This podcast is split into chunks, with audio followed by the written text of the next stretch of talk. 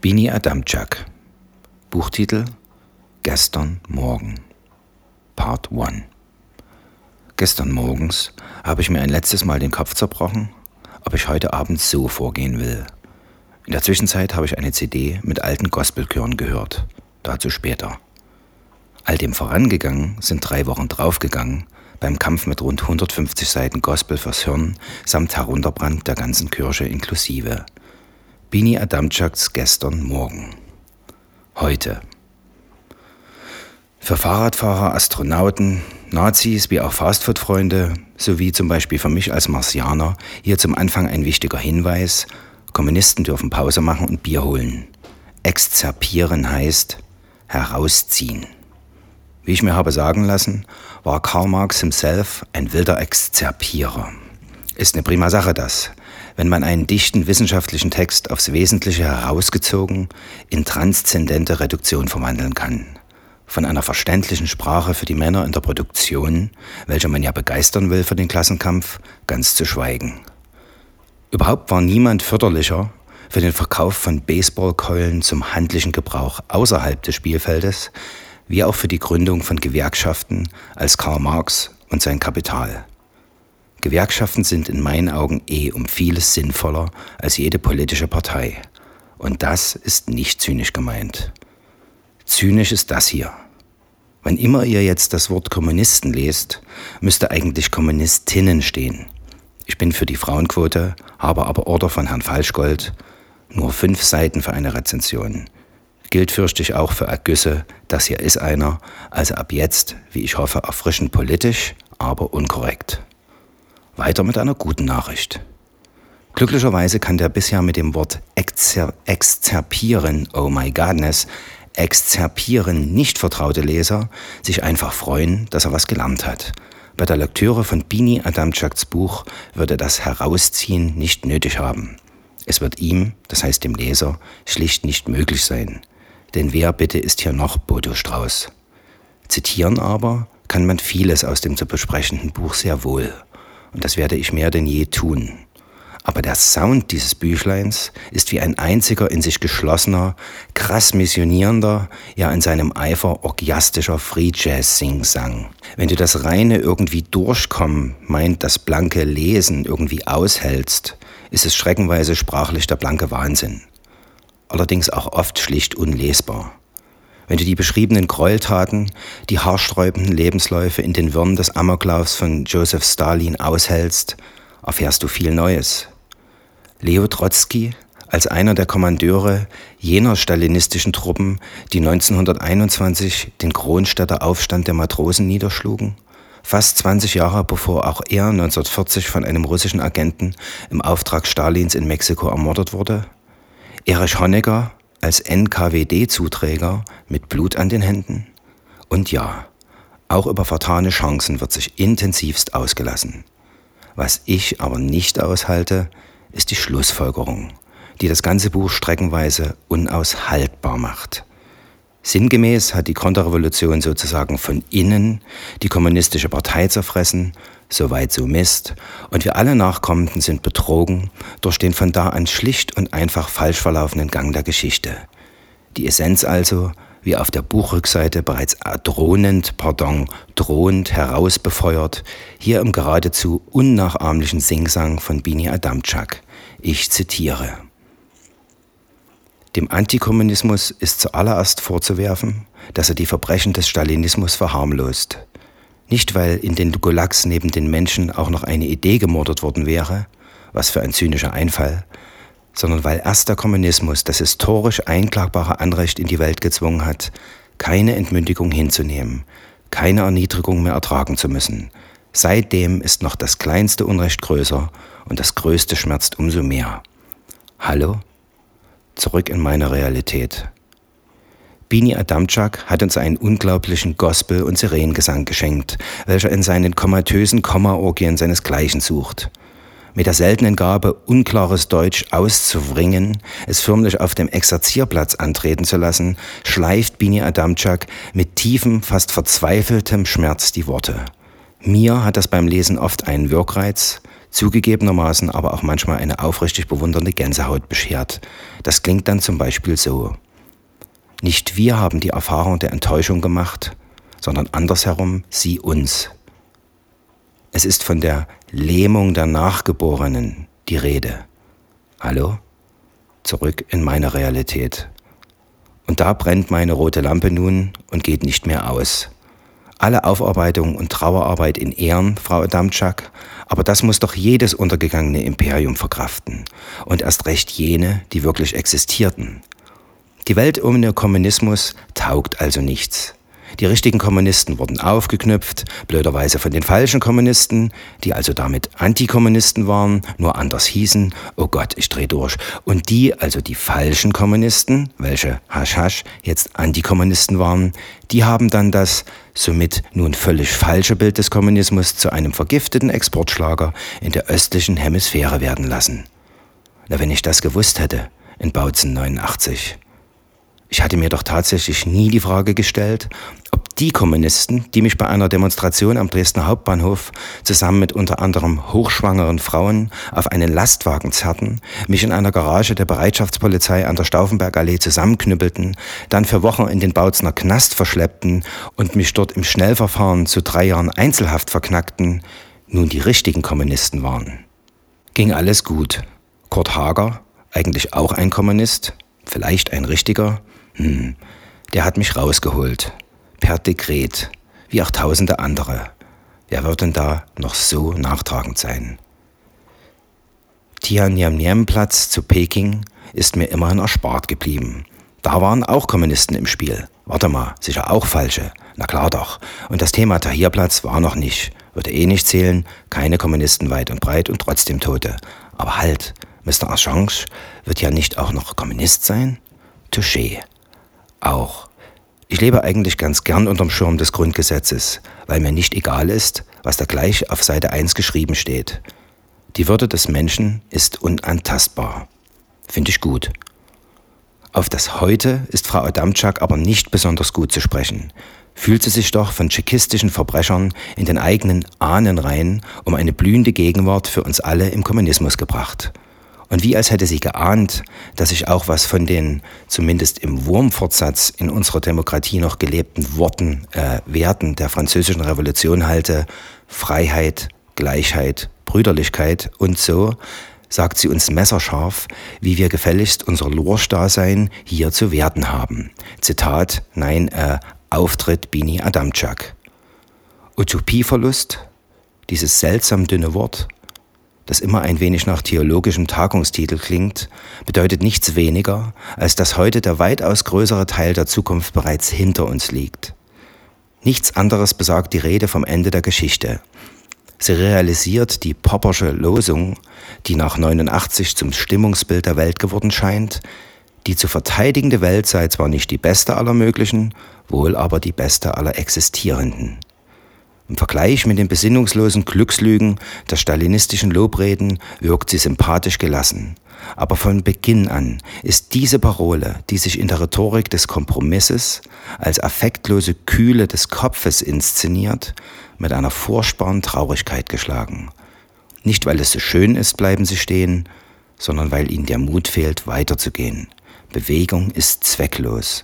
Das macht das Jubelgeschrei der Sieger des Kalten Krieges so wenig überzeugend, es ist ohne alle Freude. Weiter heißt es, Antikommunistinnen gewinnen nicht, sie geben auf, nämlich ihre Träume. Von nichts anderem handelt der Merkspruch, wer in der Jugend keine Sozialistin sei, habe kein Herz, wer es im Alter bleibe, kein Verstand. Vom Erwachsenwerden. Das ist nur ein anderes Wort für den Verlust von Hoffnung. Die Apologetik des Bestehenden gründet nicht auf Freude über das Wirkliche, sondern auf verdrängter Trauer um das Mögliche. Nicht auf Angst um das Erreichte, sondern auf Furcht vor dem Erreichbaren. Beides ist historisch begründet. Deswegen dieses Buch. Hallo? Zurück in meiner Gegenwart. Nun, ich habe nichts gegen Utopien und oder den Glauben an eine bessere Welt. Über den Weg dahin ließe sich streiten, wenn bei Frau Adamczak nicht schon alles fertig gebacken wäre. Zum Beispiel bin ich ja gegen Aufknüpfen. Unter Stalin wäre das Bini sowas von passiert. Unter Bini, was wäre da mit mir passiert? Und ohne Träume wäre es wirklich nicht so doll. Aber ich kenne viele Menschen, die hart und mit Freude an der Verwirklichung ihrer Träume arbeiten und das auch können heute und hier. Und auch ich, nun ja. Ich weiß, gilt nicht, denn historisch, ja, historisch begründet, das ist unschlagbar. Im Garten Eden, Evas Launen, was war eigentlich mit Adam? Die Schlange und das Äpfelchen, keiner war dabei. Also könnte es so gewesen sein. All die verordnete und eingebildete Urschuld der Pfaffen, all die Beichtstühle und Massenverbrennung im Mittelalter, Mann, historisch war da echt was drin. Und hätte der Kommunismus hingehauen, aber halt, das hat ja leider niemand real erlebt oder überlebt. Aber ging ja nicht, wie Bini historisch ausführt, Stalin hat's verbockt, sonst wären außer mir alle glücklich. Mit heißen Backen in der Kälte, bei einer wilden Kundgebung, sinngebend, endlich, niemals mehr einsam. Apropos Kommunismus und Überleben und noch einmal, wie wär's unter Bini so zu überleben? Nee, das ist zu hart. Am Ende ist sie persönlich doch super nett und obwohl es schwer fällt, achte ich sie allein für die Intensität des Brennens, für das, woran sie glaubt. Wie sonst könnte sie mir derart auf den Sack gehen?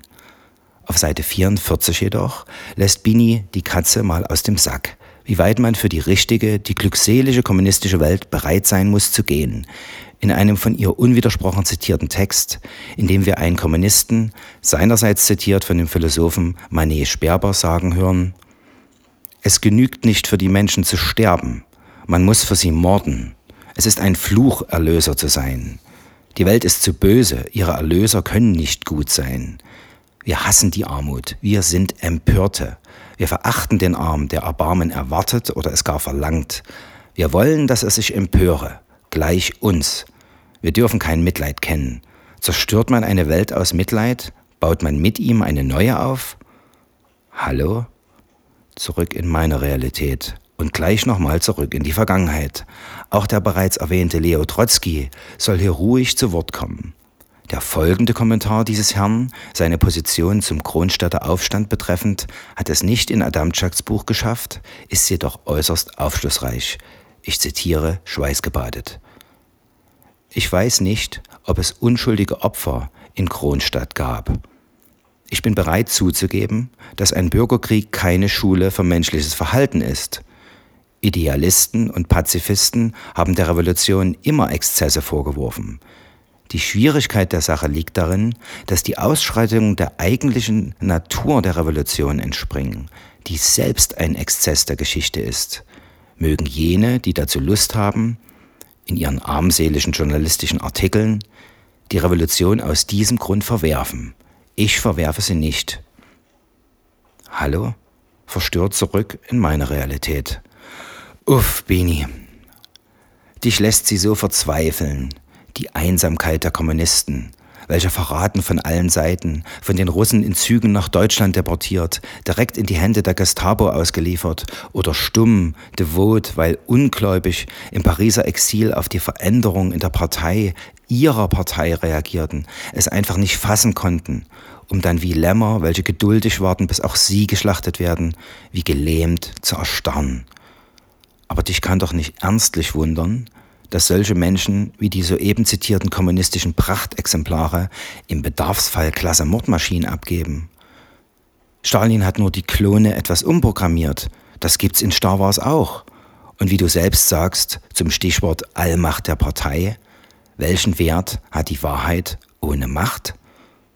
Da frage ich, welchen Wert hat die Macht ohne eine die Massen motivierende Wahrheit? Und gäbe es Macht ohne die eine, natürlich immer andere, jeweils passende, gerade opportune Wahrheit? Wie viele Kriege wurden für den Frieden geführt? Alle, I guess. Weiter. Auf dem Rückumschlag schreibt eine Leserin, dass man das Buch nicht nur fleißig mit exzerpierend, sondern auch entspannt auf dem Sofa lesen kann. What? Eine Jessica Zeller von der Jungle World. Wow. Wer ist hier zynischer? Zeller oder Schramm. Was soll's? Wenn ich schon vom Grundgesetz schwärme, so steht da ja auch was von Meinungsfreiheit. Also drehe ich mich um und gehe. Das kleine Büchlein ist mir gefolgt. Ja, es hat mich verfolgt. Nixu Nixu mit Sofa. Wir hören wieder Original Adamczak Sound. Mal ein von der Sorte, der selbst überzeugte Linke in die Flucht treiben kann. Nein, das war nicht der Kommunismus. Aber es war gleichzeitig nicht nicht der Kommunismus. Äh, wow. Wie oft kann ein Kommunist-In-Individuum auf einer einzelnen Seite das Wort KommunistInnen schreiben, ohne selber zu kotzen? Davon werden es auch nicht mehr. Die nämlich etwas rausgestrichen, so käme das Büchlein auf ca. 30 Seiten. Und wäre sehr wohl immer noch brillante Streitschrift. Henrik Wallert schreibt in seiner Rezension mit dem Titel Kommunistische Trauerarbeit der Essay Bini Adamczaks ist im Interesse der Reanimation der dahinsiechenden kommunistischen Begierde geschrieben. Kommunistische Begierde? Kannibalischer Grusel. So, die offizielle Rezension endet hier mehr oder weniger. Die restlichen zwei Seiten behandeln Gedanken, die bereits im Schrammhirn vorgelegen und sich nun aufgrund der schmerzlichen Lektüre des Buches den Weg nach draußen bahnten. Daher Part 2. Menschen haben auch gute Gedanken. Das finde ich klasse. Wenn sie doch mehr als zwei werden, die genau dasselbe glauben, wollen, ersehnen und so weiter, fängt leider auch der Ärger für alle anderen, damit in Berührung kommenden Menschen an. Darunter bleibt's in der Familie und läuft ganz gut für eine Weile. Ideen, für die gestorben wird, deren Tote haben sich selten gelohnt. Es gibt rote oder braune Farben. Welche Farbe hat eigentlich der Opportunismus? Zur Wahl stehen weiterhin ideologische, konfessionelle, sektiererische Mäntelchen. Hin und wieder dann ein Krieg, aber das hatten wir schon und wie gesagt, alles, was so die Einsamkeit vertreibt.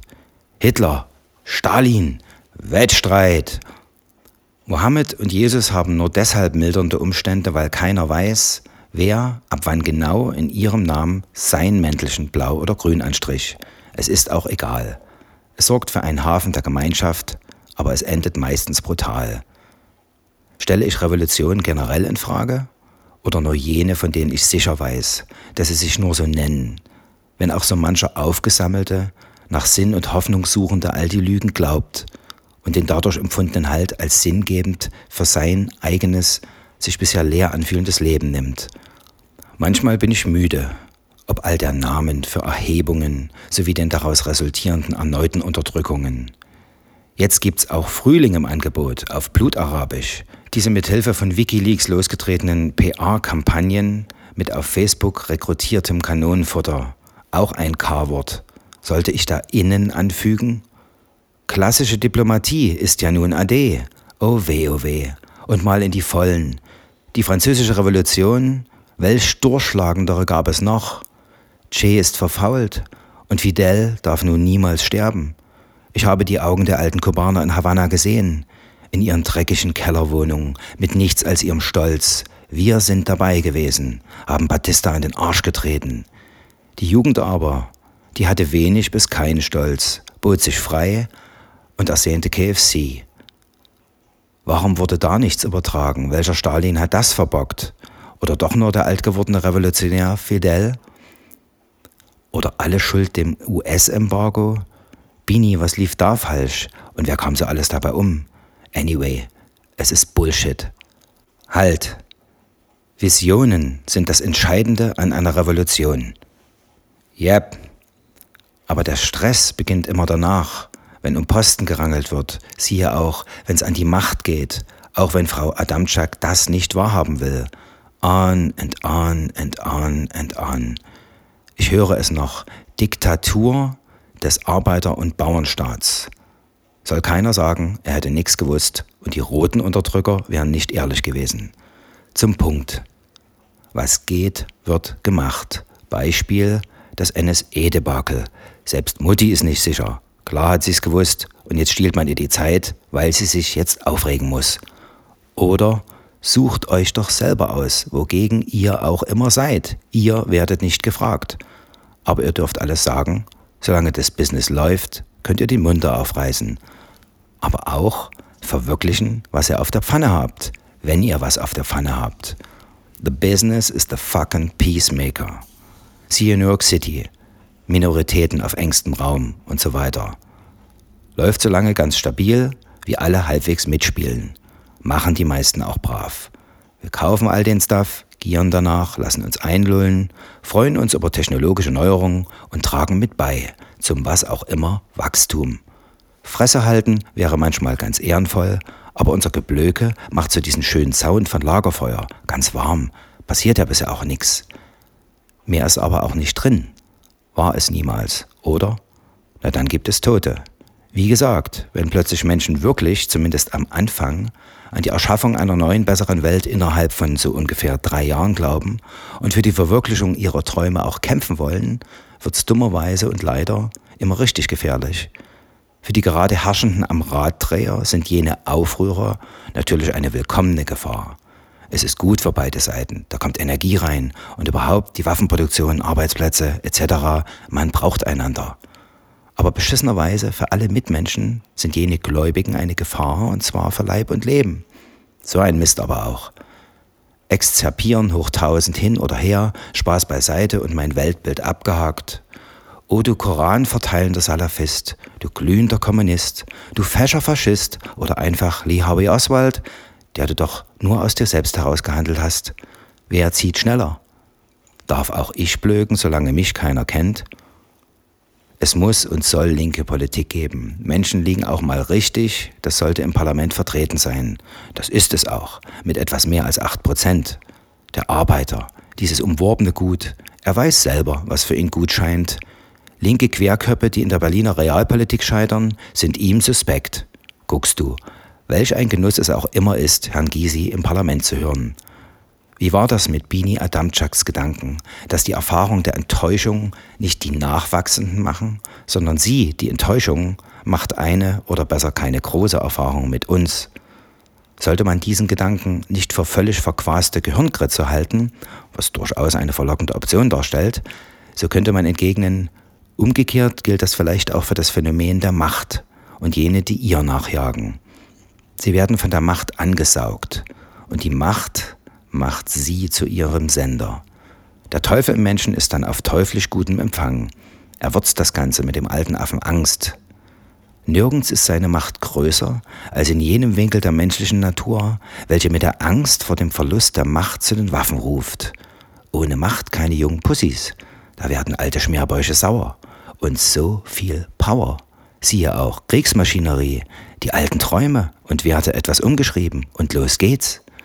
So einfach und in des Teufels Ohren dann so herrlich das Gemetzel. Und immer genügend Grund dazu und so wenig Begründung nötig, weil das braucht keiner. Der Mensch ist da nicht kleinlich. Verdacht reicht, entsichern. Zum Thema Macht zitiert Frau Adamczak wieder Herrn Manet Sperber. Wenn die Massen die Macht eroberten und behielten, endlich einmal, würde die Macht ihr Wesen und ihren Namen verlieren.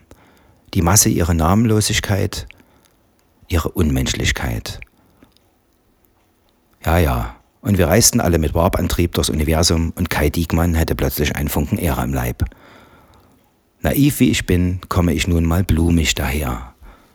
Veränderung, zum Guten wie zum Schlechten, wachsen und entwickeln sich wie unsere Kinder, langsam. Innerhalb eines Wertesystems, welches einen zumindest in Teilen stattfindenden freien Diskurs nicht gleich mit dem Tode bestraft.